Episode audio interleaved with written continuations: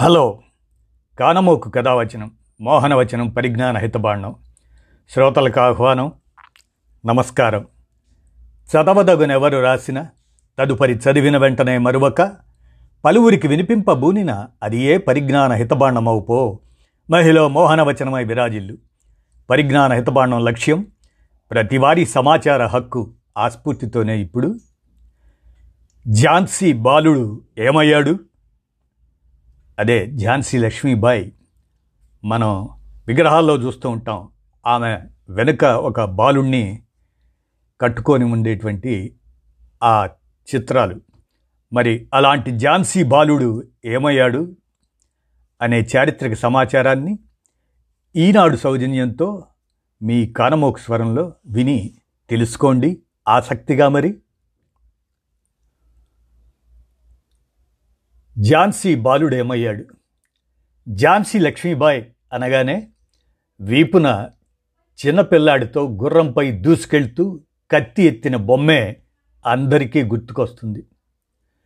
పద్దెనిమిది వందల యాభై ఏడు తొలి స్వాతంత్ర సంగ్రామంలో ఝాన్సీ లక్ష్మీబాయ్ వీరమరణం తర్వాత మరి వీపునున్న ఆ పిల్లాడు ఏమయ్యాడు?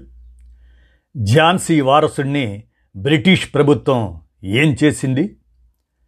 ఝాన్సీ లక్ష్మీబాయి వీపున బొమ్మగా నిలిచిపోయిన ఆ బాలుడి పేరు దామోదర్ రావు పద్దెనిమిది వందల నలభై తొమ్మిది నవంబర్ పదిహేనున జన్మించిన ఆ కుర్రాడిని మూడేళ్ళ వయసులో ఝాన్సీ మహారాజు గంగాధర్రావు దత్తత తీసుకున్నారు. ఈ విషయమై బుందేల్ఖండ్లోని ఈస్ట్ ఇండియా కంపెనీ ప్రతినిధికి దరఖాస్తు చేసుకున్నారు. ఆమోదం లభించేలోపే గంగాధర్రావు మరణించారు. దీంతో రాణి లక్ష్మీబాయి దామోదర్రావును తన కొడుకుగా గుర్తించాలంటూ కోల్కత్తాలోని గవర్నర్ జనరల్ లార్డ్ డల్హౌసీకి లేఖ రాశారు. కానీ అప్పట్లో వారసులు లేకుండా రాజు మరణిస్తే ఆ రాజ్యాన్ని బ్రిటిష్ వారు స్వాధీనం చేసుకునేవారు. లక్ష్మీబాయి దరఖాస్తును తిరస్కరిస్తూ ఝాన్సీని స్వాధీనం చేసుకోవడానికి రంగం సిద్ధమైంది. ఏ ఏడాదికి అప్పట్లో ఐదు వేలు లక్ష్మీబాయికి పింఛను వ్యక్తిగత ఆస్తులు ఇస్తామన్నారు. రాజు ఖజానాలోని ఏడు లక్షలను పిల్లవాడు పెద్దయ్యాక అప్పగిస్తామన్నారు.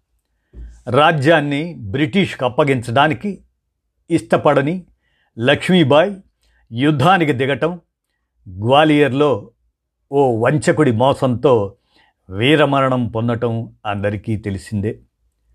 యుద్ధంలో రాణి వీపున ఉన్న బాలుడిని ఆమె నమ్మిన బంట్లు కాపాడారు. యుద్ధంలో బతికిన సుమారు అరవై మంది బ్రిటిషు వారి కంటపడకుండా తొమ్మిదేళ్ళ దామోదర్రావును తీసుకొని రహస్యంగా బుందేల్ఖండ్ అడవుల్లోకి వెళ్ళారు.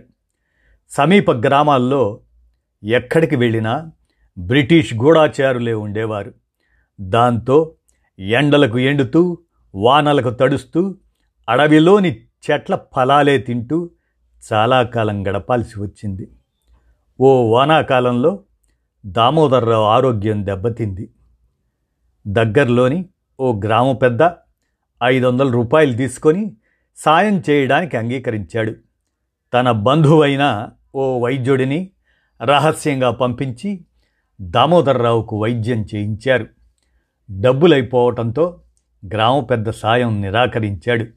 దాంతో గ్వాలియర్కు సమీపాన ఉన్న పిప్రికి చేరుకోగానే తిరుగుబాటుదారులను గుర్తించి పట్టుకున్నారు. అయితే స్థానిక ఆంగ్ల అధికారి ప్లింక్. ఆ ప్లింక్ వద్ద పనిచేస్తున్న వ్యక్తి అంతకుముందు లక్ష్మీబాయి సంస్థానంలో ఉండేవాడు. పదేళ్ళ పిల్లాడు మిమ్మల్ని ఏం చేస్తాడు? అడవుల్లో జంతువులా తిరగాల్సి వస్తుంది. క్షమాభిక్ష పెట్టండి అని ఫ్లింక్కు చెప్పటం ఆయన పై అధికారులకు సూచించడంతో మూడు నెలలు జైలులో పెట్టారు.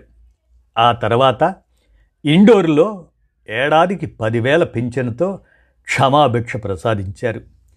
ఝాన్సీకి చెందిన సొమ్ములో ఏమాత్రం ఆయనకు ఇవ్వలేదు. ఖజానాలోని ఏడు లక్షలను కూడా దామోదర్రావుకు పెద్దయ్యాక అందజేయలేదు బ్రిటిష్ వాళ్ళు. పంతొమ్మిది వందల ఆరు మే ఇరవై ఎనిమిదిన తన యాభై ఎనిమిదవ ఏట దామోదర్రావు అత్యంత దయనీయమైన పరిస్థితుల్లో ఇండోర్లోనే మరణించారు. ఇదండి. ఝాన్సీ బాలుడు ఏమయ్యాడు అనేటువంటి చారిత్రక సమాచారాన్ని ఈనాడు సౌజన్యంతో మీ కానమోక్ స్వరంలో వినిపించాను. విన్నారు కదా? ధన్యవాదాలు.